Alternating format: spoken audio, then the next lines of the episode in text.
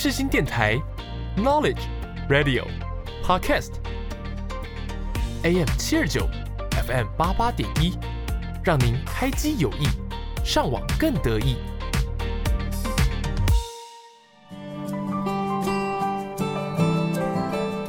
朋友问：社会心理学学什么？我们学了社会学，也学了心理学。朋友说。那就是社会学加上心理学嘛？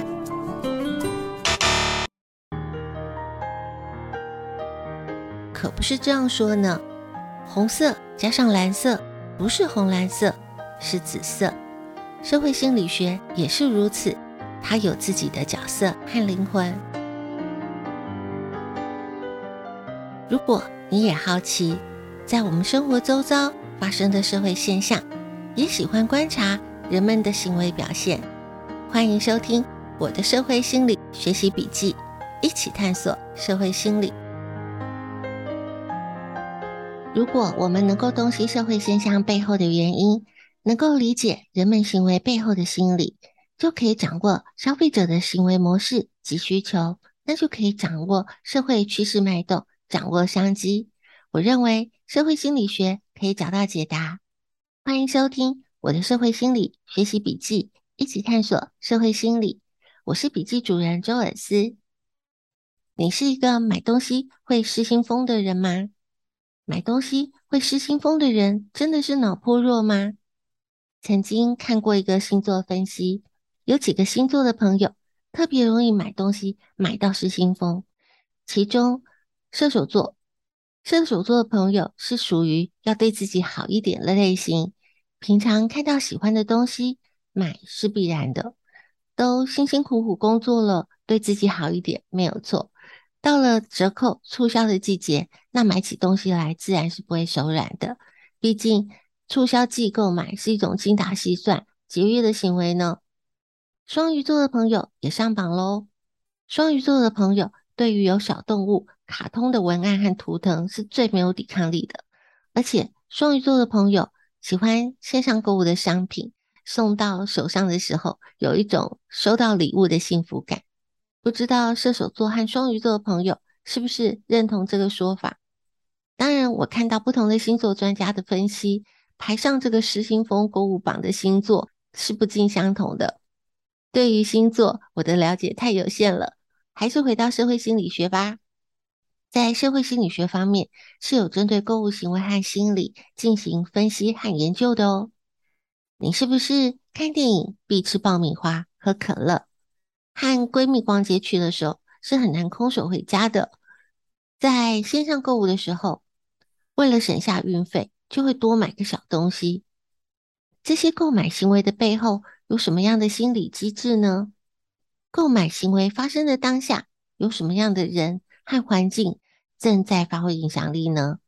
今天我们就来聊一聊我们的购物行为与心理。科学实验、实战案例都是个小故事，一起打开社会心理案例笔记。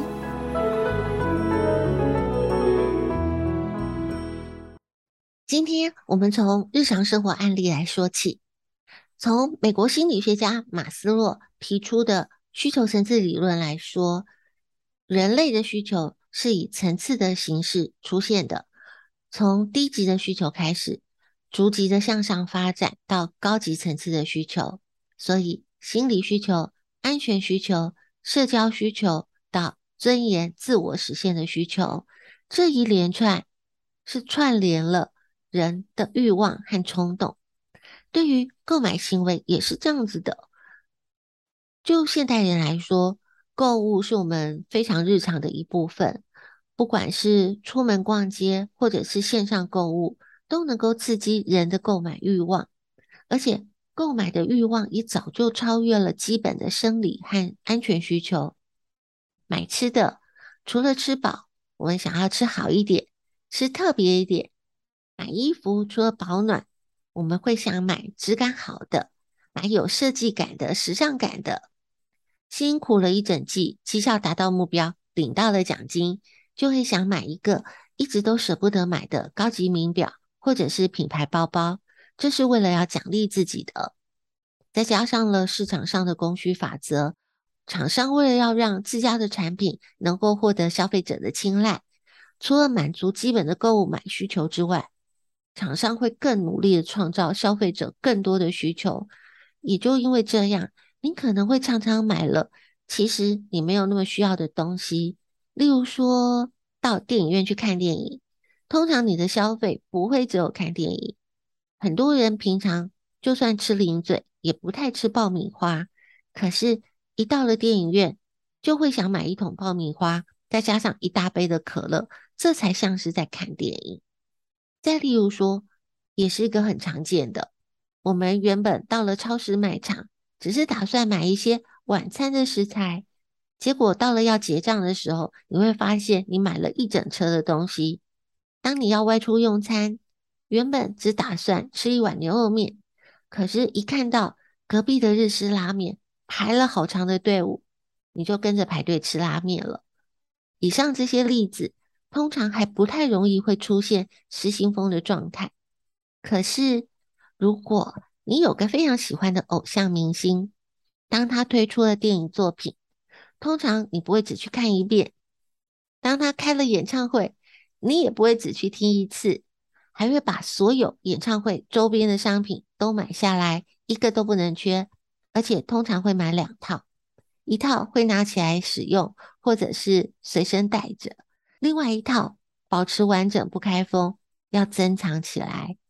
如果他有代言产品，那当然一起得买起来喽。自己会用得到的，一定会多买一点；不一定用得到的，那也得买。这是对偶像的支持。如果你非常喜欢的动漫或者是线上游戏推出了公仔，那自然也是一个都不能少喽。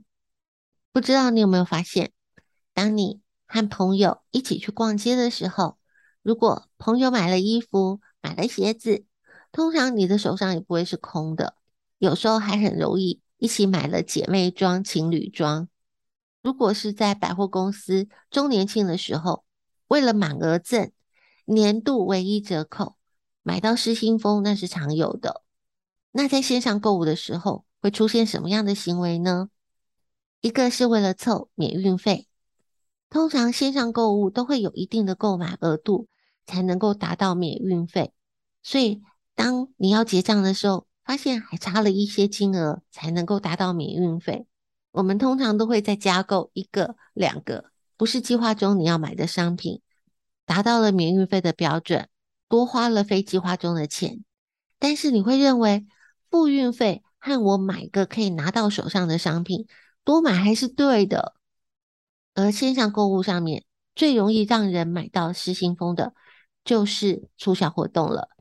例如说，每年的双十一购物节，为了要抢限量的商品，为了要抢限时折扣。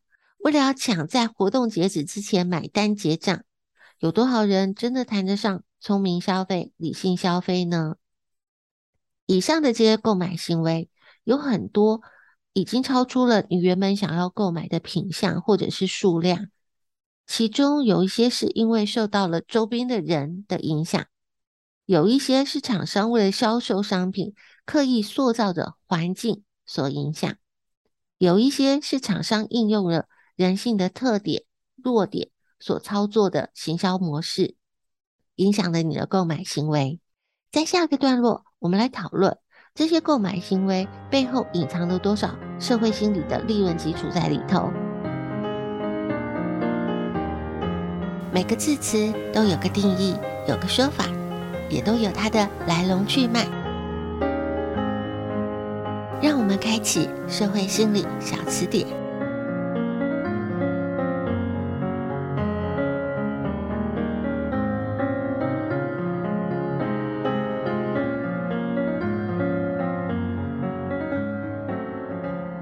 在这个单元，我们来盘点一下上一个段落我们谈到的几个情境案例。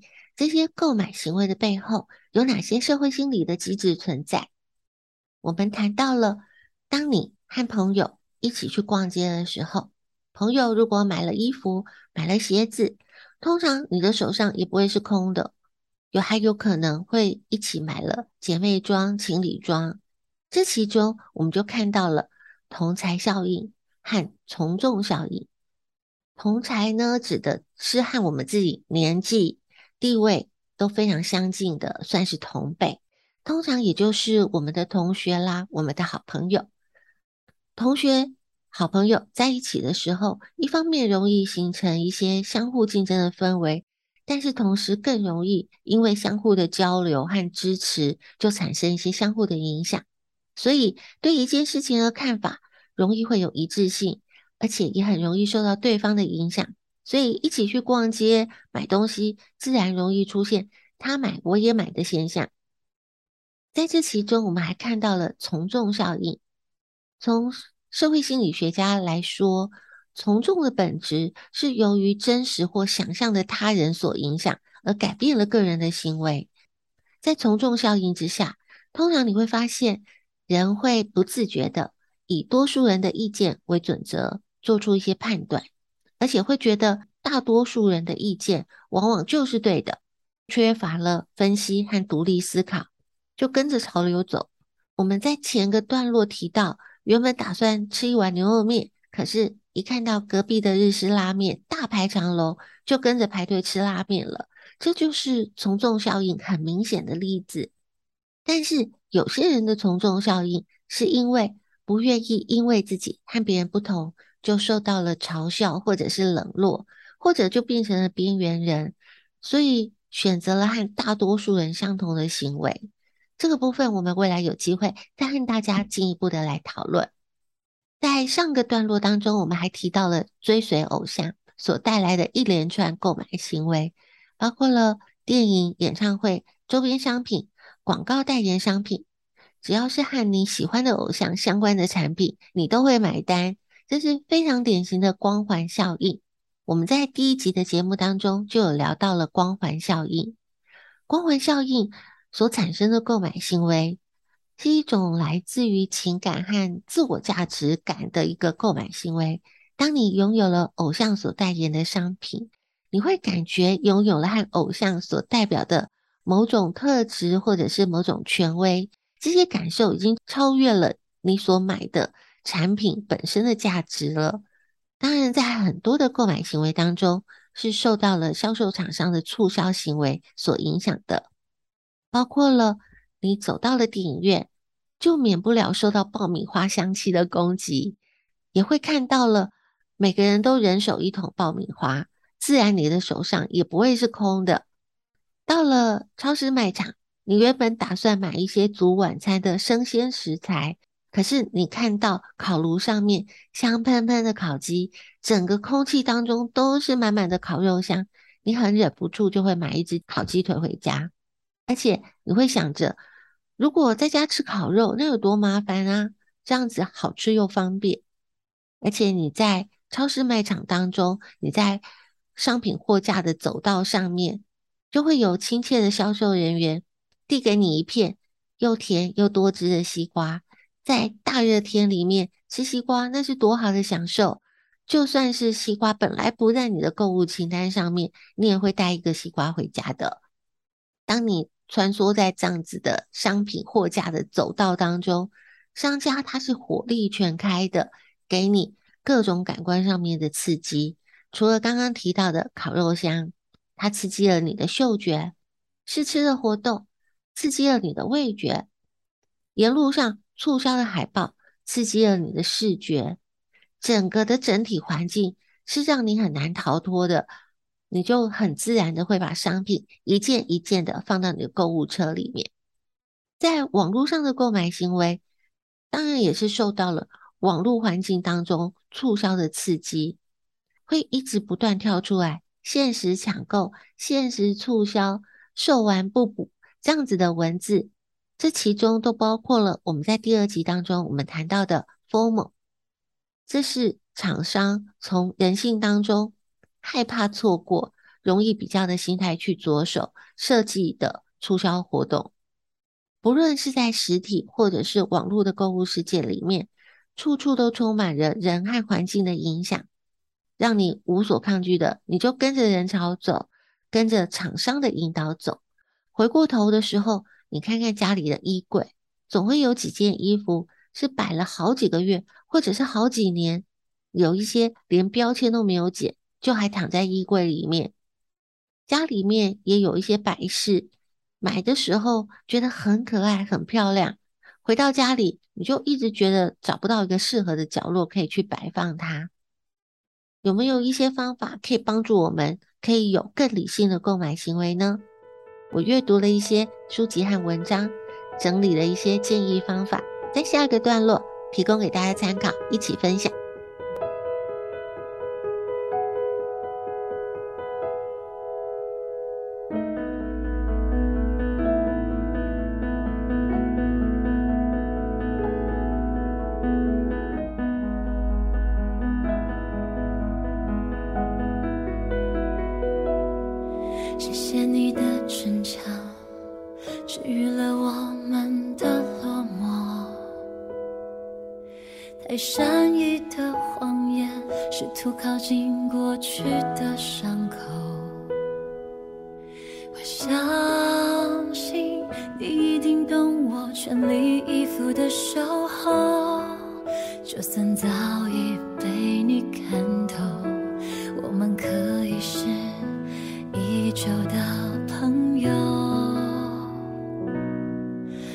烈士的青春绽放起辉煌的花火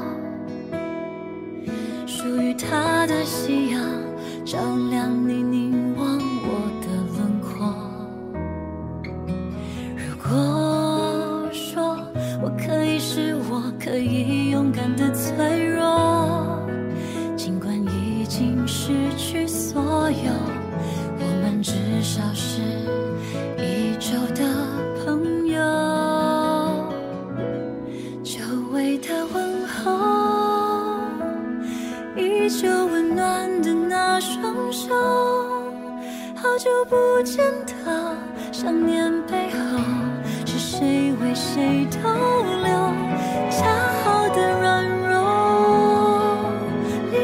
不代表不愿停留。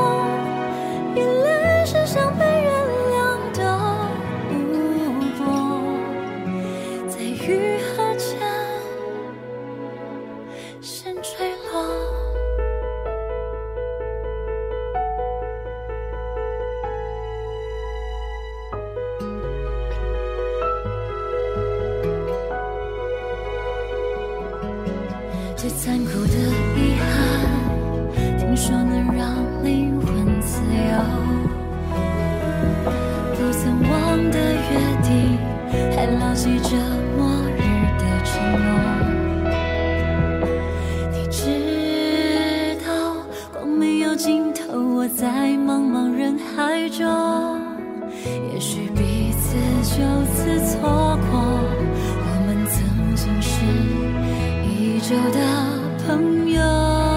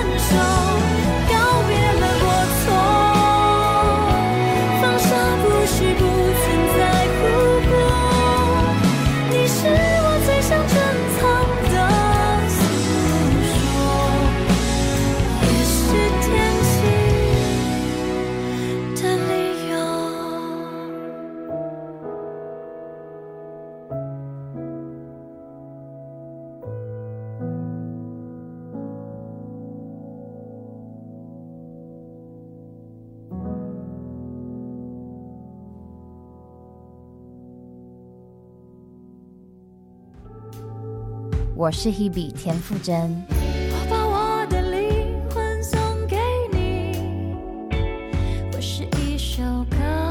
广播世界魅力无限，世新电台带你体验。你现在收听的是世新广播电台 AM 七二九 FM 八八点一。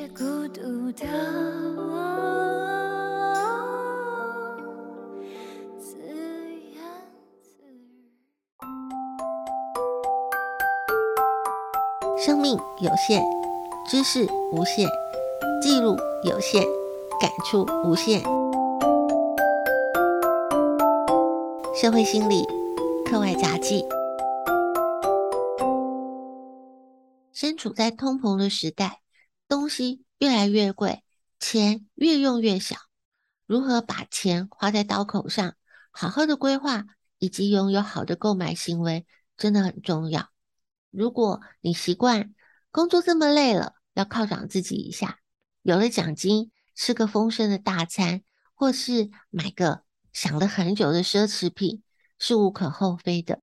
但是，如果你的购买行为已经让你的财务出现问题，例如说，你必须要用账单分期买一个名牌包，甚至跟朋友借钱去买名牌的商品，那你的犒赏，不过是在合理化自己的行为。知名的作家也是临床心理师洪培云，在他最新的著作《心理防卫》就提到了：当你在合理化自己的购买成瘾的行为的时候，是心理防卫的内在作用。这个心理防卫和你外在的购买行为，它是相伴相生的，而且内外在的交互作用会让状况更为恶化。所以，如果你或者是周遭的朋友有出现病态性或是成瘾性的购买行为的时候，还是要求助专业的身心科医生，让自己回到常轨上哦。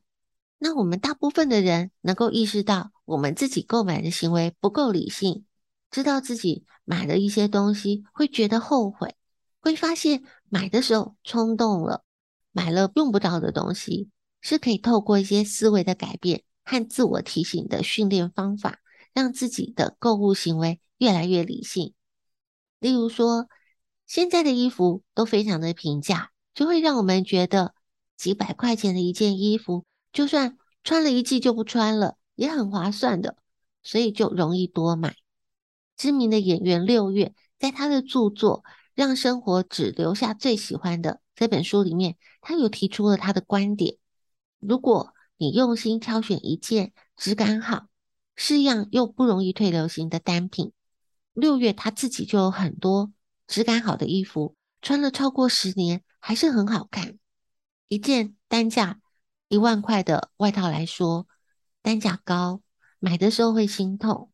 但是如果以十年来算，换算起来一天只要两块钱，这和一件三百九的外套，但是只穿一季来相比，一天。他要花掉四块钱，足足差了一倍。这样看，你还会觉得三百九的外套比较便宜吗？而且质感好、式样不容易退流行的单品，还可以衬托自己更好的穿搭品味呢。所以，如果从不同的角度去衡量物品的价值，当我们改变了购物的思维，就有机会调整购物的行为模式。还有个方法，我自己觉得也挺有效的。提供给听众朋友也参考看看，就是给自己设一个消费门槛。什么样的门槛呢？例如说，定一个每月或者是每季的标准额度，约束自己不可以超额的消费，或者是说，商品就一定是要符合环保标准，可以回收、可以再利用，我才会去买它。或者是说我看到了喜欢的东西。规定自己要在隔天才可以下单购买，让自己多想一下，是不是真的很喜欢，是不是真的用得到？这些标准都是自己定给自己的，重点是帮助自己在购买的时候可以多一分思考，就有机会减少冲动消费。我记得有部电影《购物狂的异想世界》，电影当中的女主角露贝卡她是一个财经杂志的记者，女主角因为购物成瘾，所以她大学毕业后已经工作了一段时间。她不止没有存款，而且因为太疯狂购物，背负了卡债，就是负债累累的状态。很讽刺的是，在电影里面，女主角她的工作是财经记者，她一方面在教人怎么样理财，另外一方面自己又因为疯狂的购物到难以自拔的地步。这部电影呢，它用了很多很有趣又有些夸张的情节，但是呢，也真的让我们看到自己在消费购物行为上面的一些小缩影。女主角最后努力的克制消费，丢掉了信用卡，改变了她自己的人生。这当然对我们都是很好的激励。毕竟我们大多数的人没有像女主角这么夸张。那女主角能够改变自己，我们当然有机会可以调整自己的购买行为。而且在今天的节目里面，和大家聊了许多，在购物行为后面有这么多的人和环境、心理和社会机制的影响。希望能够帮助大家更了解自己的购物行为。当然，这些关于人性和环境的影响，同样的效应，透过不同的角色的应用，会产生不同的结果。如果你是行销人员，善加利用，你可以创造绩效；如果你是消费者，善加利用，可以帮助自己理性消费。如果你已经在搜寻今天的讨论主题——购买行为，真的太好了。节目的时间有限，知识无限。今天的节目内容是个抛砖引玉，还有很多的相关资料可以透过了专题报道、研究文献、主题书刊，都能够帮助我们更进一步去了解。如果你阅读到了我今天还没谈到的内容，也欢迎在粉砖分享你的笔记。透过知识的分享，我们一起成长。感谢听众朋友今天的收听，我们下次见。